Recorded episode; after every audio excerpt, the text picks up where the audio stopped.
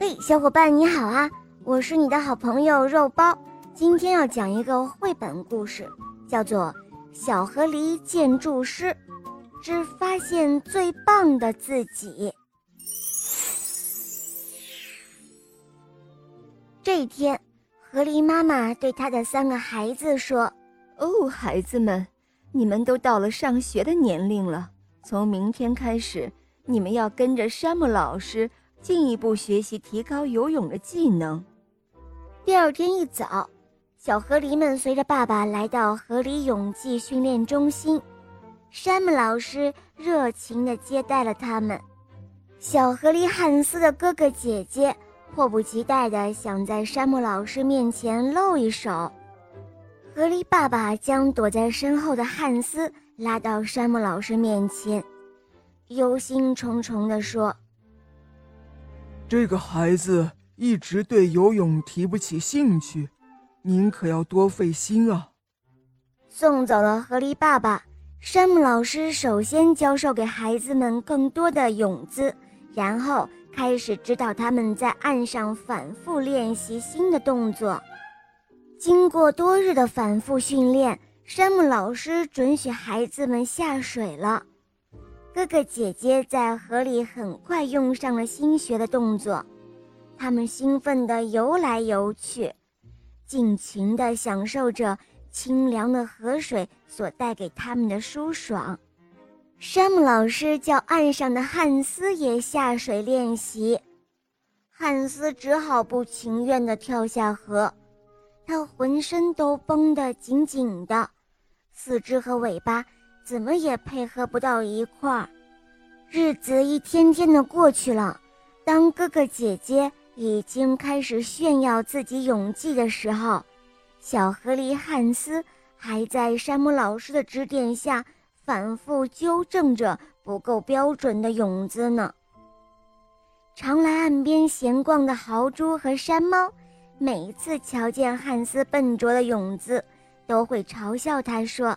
哈哈，我说朋友，你可真该好好练练，要不然就等着给水獭当早餐吧。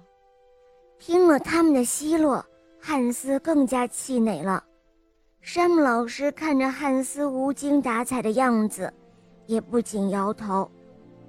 河狸爸爸来接孩子们回家了，山姆老师将河狸爸爸拉到一旁，悄声地对他说。看来游泳真的不适合汉斯，他学的总是比哥哥姐姐们慢。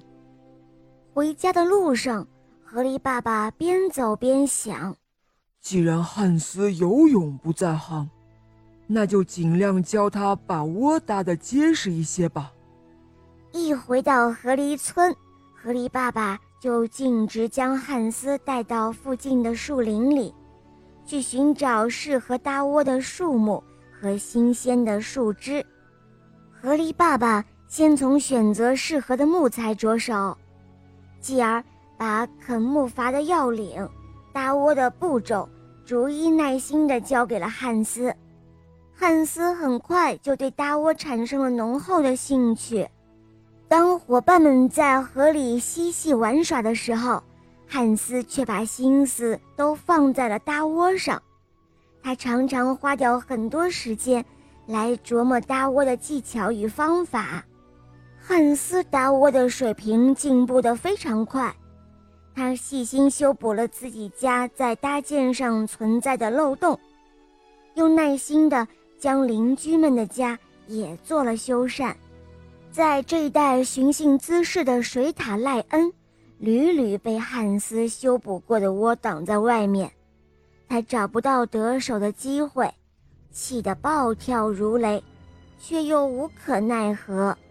起初，汉斯只是满足于窝的结实和耐用，逐渐的，他希望自己搭的窝也能够更加美观和舒适。汉斯为了达到理想效果，常常会把搭好的房子推倒，然后再重来。住在不远处的臭鼬艾米。忍不住上前问他说：“嘿，伙计，你这样做难道不嫌麻烦吗？”汉斯笑着说：“哦，当然不会，因为这是我的乐趣所在。”臭鼬艾米实在想不明白，汉斯怎么会有这样古怪的爱好呢？他对着汉斯放了一个大大的臭屁，然后带着困惑转身钻入了树林。这一天，森林里意外着了一场大火，火势很凶猛，一直蔓延到了河边，波及了河狸们的家园。望着岸边的家园即将被大火吞噬，河狸们心痛地试图冲上去救火，但是浓烟却熏得大家无法靠近。这时候，汉斯游上前，安慰爸爸说：“哦，爸爸，别担心，我一定会帮助大家重新建一座更加美好的家园。”大火熄灭之后。河狸们根据汉斯画出的图纸，很快又重新搭建了一座更具有风格的河狸村。